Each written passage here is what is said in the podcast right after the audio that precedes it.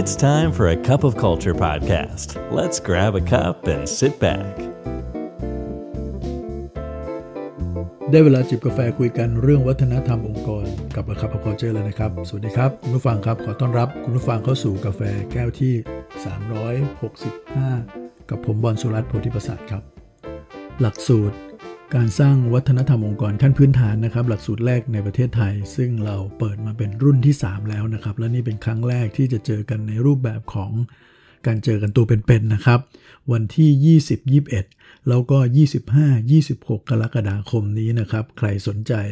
สามารถไปสมัครได้เลยครับ ที่เพจ A Cup of Culture นะครับ เราพินไว้ที่บนสุด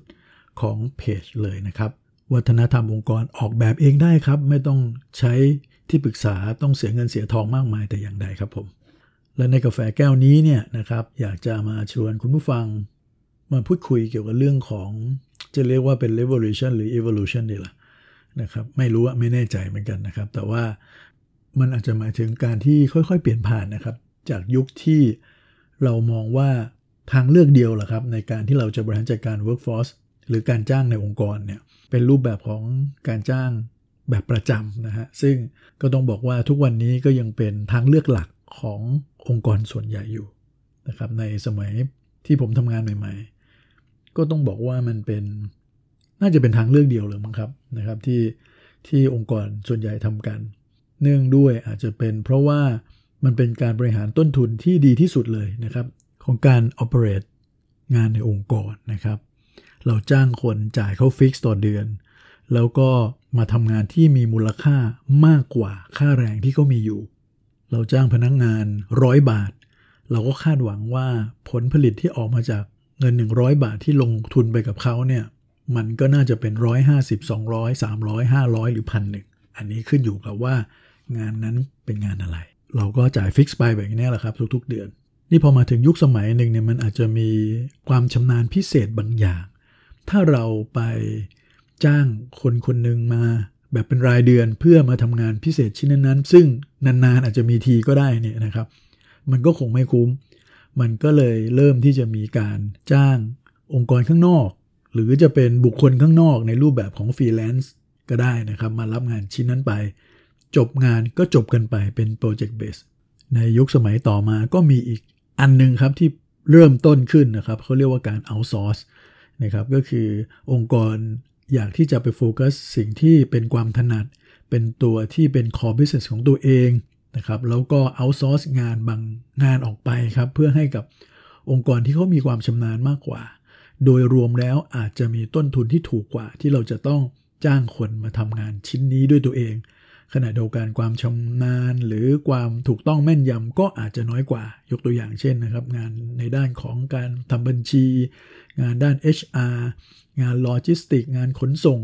เออเอกสารอะไรอย่างนี้ต่างๆ แล้วก็ในยุคที่องค์กรจะต้องมีการ digitalize ข้อมูลนะครับ อย่างเช่นข้อมูลที่มันเป็นพวกกระดาษทั้งหลายแหล่เนี่ยมันต้องมีการไป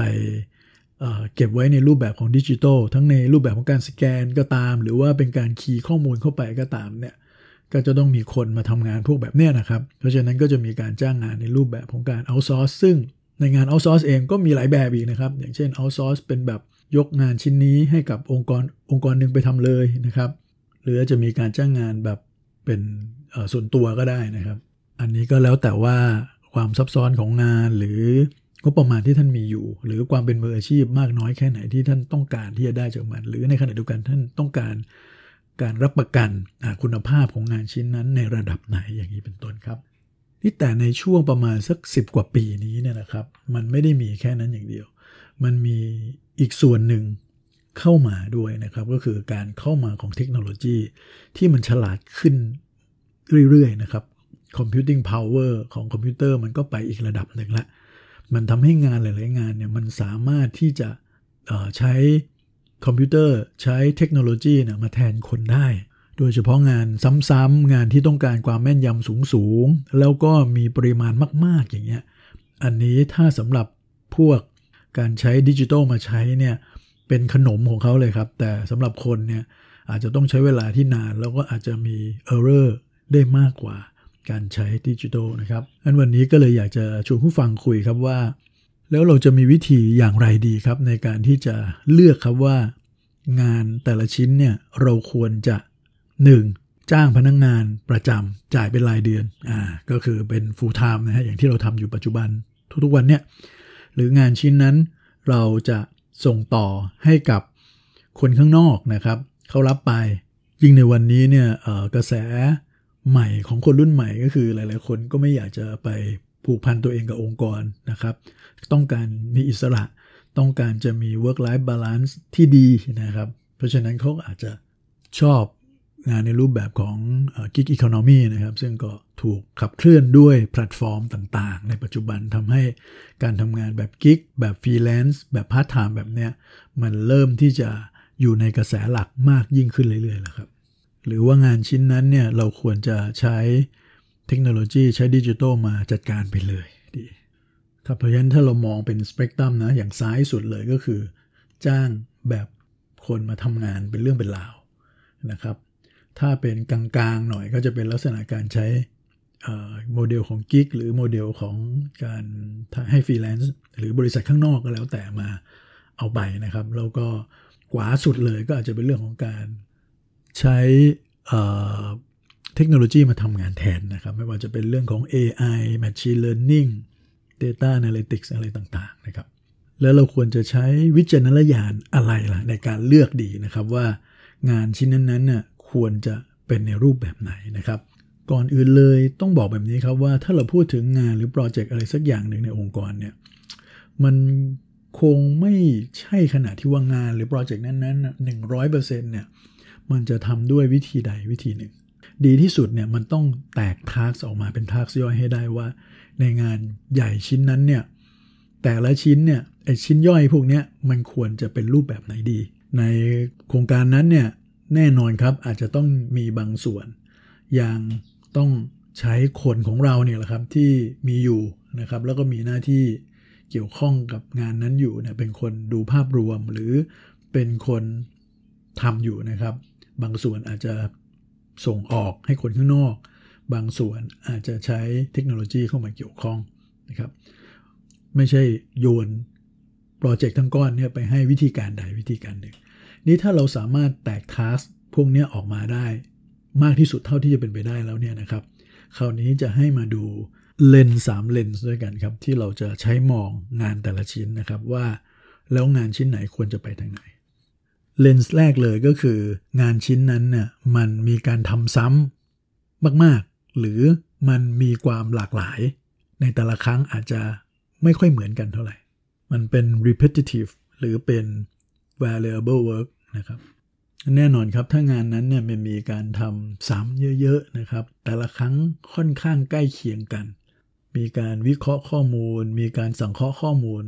ในรูปแบบเดิมๆไปเอาข้อมูลจากตรงนั้น มาวิเคราะห์ตรงนี้แล้วส่งไปตรงนั้นอะไรเงี้ยรูปแบบเป็นแบบเนี้ยตลอดเนี่ยนะครับ อันนี้แน่นอนครับมันน่าจะเป็นการใช้ใช้พวก AI Machine Learning พวกนี้มาทำงานแทนเราได้เลยนะครับ หรือก็อาจจะเอาคนข้างนอกก็ได้ ถ้าเขามีความชำนาญเรื่องนี้นะครับ มันทำงานซ้ำๆพวกนี้ นี่จะใช้คนหรือจะใช้ตัวเทคโนโลยีก็ต้องมีการเปรียบเทียบกันครับว่า แบบไหนมันใช้งบประมาณสูงกว่าปริมาณงานมันมากน้อยแค่ไหนนะครับเพราะความก็เรียกความยืดยาวของโปรเจกต์นี่มันมีมากน้อยแค่ไหน ถ้าสมมุติว่ามันมีความยืดยาวมากนะครับ มันก็อาจจะต้องพิจารณาในการใช้เทคเลยนะครับ ซึ่งก็จะต้องมีการลงทุน ในการที่จะเอาเทคโนโลยีนั้นเข้ามา มีการลงทุนในการเชื่อมต่อ เทคโนโลยีนี้เข้ากับระบบ Legacy ที่มีอยู่ในองค์กรนะครับ แต่ถ้าสมมติว่ามันเป็นงานที่เป็นครั้งคราวเอาเทคมาอาจจะไม่ค่อยคุ้มเพราะฉะนั้นก็ใช้คนนะครับนี่ถ้าใช้คนของเราแน่นอนมันก็อาจจะต้องไปพัฒนาความรู้ความชำนาญในอะไรบางอย่างเนี่ยขึ้นมาแบบชั่วคราวพวกนี้มันก็ไม่ค่อย make sense เท่าไหร่นะครับไม่งั้นเราก็อาจจะพิจารณาที่เราจะหา expert ข้างนอกนะครับหรือคนที่หรือบริษัทที่เขารับทำชิ้นนี้ไปรับไป ก็อาจจะดีกว่า แต่ถ้ามันเป็นงานที่โอมันแล้วแต่เลยครับ บางครั้งก็อาจจะมาแบบนี้ บางครั้งก็น่าจะมาด้วยวิธีการนั้นอะไรอย่างนี้เป็นต้นเนี่ยมันก็อาจจะต้องใช้คนของเราเป็นคนทำแทนนะครับ เพราะว่ามันไม่มีแพทเทิร์นร้อยเปอร์เซ็นต์ยกตัวอย่างเช่นนะครับ อย่างเช่นเรื่องงานของคนที่เป็น HR Business Partner อะไรเงี้ยนะครับ ที่จะต้องไปทำงานกับหน่วยงานต่างๆ ที่ว่าโดยเรื่องของ HR เนี่ยโอ้โหงาน HR นี่มันร้อยแปดพันเเลยนะครับ เพราะเป็นเรื่องที่เกี่ยวกับคนนะครับ บริบทก็เปลี่ยนไปนะครับ แล้วมันก็มีหลายมิติมากๆ เพราะฉะนั้นงานชิ้นนี้แน่นอนครับก็ควรจะต้องใช้คนในองค์กร หรือเป็นการรูปแบบการจ้างงานแบบ full time อาจจะเหมาะกว่า เลนส์ต่อมาในการมองงานชิ้นนั้นนะครับก็คืองานชิ้นนั้นเนี่ยมันเป็นงานที่ผู้ทำเนี่ยค่อนข้างจะเป็นอิสระนะครับ independent เลยนะครับ หรือค่อนข้างที่จะต้องinteract กับคนอื่น collaborate กับคนอื่น เพื่อจะให้งานนั้นน่ะสำเร็จนะฮะงานบางงานมันจบที่ตัวเองได้เลยนะครับ โดยที่แค่ทำงานกับข้อมูล หรือว่าเราเอาข้อมูลมากองให้เขา หรือชี้เป้าแหล่งของข้อมูลต่างๆ ที่จะให้เขากระทำนะครับ ยกตัวอย่างเช่นนะครับ อาจจะเป็นงานที่เกี่ยวเรื่องการเตรียม report การเตรียม เอกสารเพื่อจะไปยื่นอะไรที่เกี่ยวกับภาครัฐอะไรต่างๆ พวกนี้นะครับที่เป็นเรื่องของกฎระเบียบที่องค์กรต้อง comply อะไรพวกนี้นะครับบางครั้งก็อาจจะใช้คนนะครับที่จะมาช่วยรับงานชิ้นนี้ไปนะครับในการคอยรวบรวมนะครับหรือการวิเคราะห์ข้อมูลแบบเนี้ยแล้วก็จัดเตรียมรีพอร์ตต่างๆนะครับไว้สำหรับในการดำเนินการกับหน่วยงานที่เราต้องเกี่ยวข้อง หรือในปัจจุบันเนี่ยก็มีการเอาพวก AI นะครับเข้ามาทำงานชิ้นแบบนี้มากขึ้นแล้วนะครับ ในการเตรียมข้อมูลที่ที่มันมีช่วงเวลาที่ต้องเกิดขึ้นอยู่อย่างเช่นทุก ๆ เดือนที่ต้องทำแบบเนี้ยนะครับมันก็เขาอาจจะใช้พวก RPA นะครับ Robotic Process Automation นะครับ เป็นโปรแกรมที่ใช้สร้างบอทนะครับ มาช่วยงานที่มันเกิดขึ้นมาเรื่อย ๆ ในองค์กร แต่เป็นงานซ้ำๆปริมาณมากๆ แล้วก็อาจจะทำงานร่วมกันกับพวก AI นะครับ ที่มันอาจจะมีความลึกซึ้งในเรื่องของเชิงวิเคราะห์ หรือเพื่อจะสร้าง report ออกมาได้ แต่ในขณะเดียวกันเนี่ยนะครับงานบางงานก็ต้องการประสานงานนะครับ ยกตัวอย่างเช่นงานใน call center นะจริงไอ้ call center นี่มีมานานแล้วเนาะนะครับมีมาหลายสิบปีแล้ว ทุกวันนี้ก็ต้องยอมรับว่าคนที่โทรเข้าไปใน call center เนี่ยก็ยังชอบที่จะคุยกับคนมากกว่า ทั้งทั้งที่ตอนนี้ call center มันฉลาดขึ้นเรื่อยๆแล้วนะครับ มันสามารถให้ข้อมูล มันสามารถอ่านเสียงเราได้นะครับ แล้วก็เราเขาสามารถที่จะสั่งด้วยเสียงได้ จดจำเราได้ดีขึ้น แต่ยังไงก็แล้วแต่มนุษย์ก็ยังต้องการที่จะคุยกับมนุษย์ด้วยกันอยู่นั้นในงานตรงนี้แหละครับ มันก็จะเป็นงานที่ยังจำเป็นต้องใช้คนนะครับ หรือต้องมีทางเลือกที่จะไปพูดคุยกับคน นี้คนใน call center เองนอกจากจะต้องให้ข้อมูลแล้วเนี่ยยังต้องประสานงานกับหน่วยงานต่างๆ ด้วยนะครับในการส่งต่อข้อมูล ในการที่จะอยู่ด้วย ที่จะให้คู่สนทนาของเราเนี่ยไปพูดคุยกับฝ่ายที่ถูกต้องนะครับ หรือช่วยพ follow ปัญหาต่างๆนะครับ ซึ่งแน่นอนบางปัญหาเนี่ยมันก็ใช้เทคโนโลยีเข้ามาช่วย follow up ติดตามได้ แต่บางเรื่องบางกรณีที่มันเป็นอะไรที่มันคริติคอลมากๆ ก็ยังต้องใช้มนุษย์อยู่นะครับเพราะฉะนั้นก็ ก็อาจจะเป็นมิติของการที่ต้องใช้คน นี่พอใช้คนมันก็อาจจะได้ทั้งสองแบบนะครับ ถ้ามันมีเรื่องของความลึกแล้วก็ความลับนะฮะของข้อมูลมากๆเนี่ยก็อาจจะใช้ full time ในการทำนะครับ แต่ถ้าสมมุติว่ามันเป็นอะไรที่ไม่ไม่ได้อยู่ในระดับนั้นเนี่ยหลาย ๆ ที่เขาก็เอาซอสงานชิ้นนี้ออกไปนะครับ ให้องค์กรข้างนอกเป็นคนดูแลต่อ แต่แม้ว่าเทคโนโลยีมันจะมาแทน คนมากขึ้นแล้วก็ตามในเชิงของการที่จะตอบคำถามต่างๆ ของลูกค้าเนี่ยแต่ว่ามันมีอะไรบางอย่าง อย่างเช่น caring เรื่องอะไรต่างๆเนี่ยตัวเทคโนโลยีมันยังเรียนแบบมนุษย์ไม่ได้นะครับ คนมีปัญหาร้อนใจต่างๆ ก็อยากคุยกับคนครับ อันนี้ครับมันก็จะเป็นงานในเชิงของ highly interactive มากๆ แล้วก็อีกเลนส์หนึ่งเนี่ยที่เราต้องดูว่าควรจะส่งต่อไปให้รูปแบบไหนทำเนี่ยนะครับ ก็ต้องดูว่างานนั้นมันเป็นฟิสิกอลหรือมันเป็นเมนทัลมากกว่า งาน physical หลาย ๆ ชิ้นก็คืองานที่ต้องออกแรง งานที่ต้องใช้กำลังคนเยอะ ๆ พวกนี้แน่นอนครับก็อาจจะเป็นงานในโรงงาน งานในอุตสาหกรรมต่างๆ ก็มีการใช้พวก robot มาตอบโจทย์นะครับแล้วก็ robot ในปัจจุบันนี้โอ้มันฉลาดจริงๆครับ มันสามารถประสานงานกันเองด้วยนะครับ มันมีเรื่องเซ็นเซอร์ มันมีเรื่องของ mobile มีเรื่อง IoT อะไรต่างๆทำให้ ระบบมันทำงานใกล้เคียงกับมนุษย์มาก มีการตัดสินใจได้ดีได้ด้วยนะครับ แต่ถ้างานบางงานที่มันเป็น mental มากๆเนี่ยซึ่งจริง ๆ แล้วตัวเทคโนโลยีมันก็เริ่มที่จะเลียนแบบ mental model ของมนุษย์ได้มากขึ้นนะครับ แต่ตอนนี้ก็ยังอยู่ในช่วงเปลี่ยนผ่านอยู่ครับ ผมคิดว่ายังไม่ถึง 50%ด้วยซ้ำไป เพราะฉะนั้นงานอะไรที่มันต้องมี mental เข้ามาเกี่ยวข้อง เช่นงานให้คำปรึกษางานอะไรที่มันเซนซิทีฟมากๆเนี่ย ก็ยังต้องเป็นคนอยู่ดีนะครับที่จะใช้คนในรูปแบบ full time หรือรูปแบบของการส่งต่อออกไปข้างนอกเนี่ยอันนี้ก็แล้วแต่ละครับนะครับถ้าเป็นการให้คำปรึกษาอะไรที่มันเกี่ยวกับในองค์กรเราโดยตรงนะครับ หรือการให้คำปรึกษาเกี่ยวให้กับลูกค้าอย่างเงี้ยอันนี้ก็ต้องใช้ full time ของเรา แต่ถ้าเป็นการให้คำปรึกษาที่ต้องใช้ expertise พิเศษนานๆครั้งอย่างเงี้ยนะครับ อย่างเช่นหลายๆองค์กรเริ่มที่จะมี นักจิตวิทยามาให้คำปรึกษาให้กับพนักงงานที่มีอาการเบิร์นเอาท์นะครับ มีความเครียดในการทำงานมากๆเนี่ยไอ้อย่างเงี้ยเขาก็จะมีการมี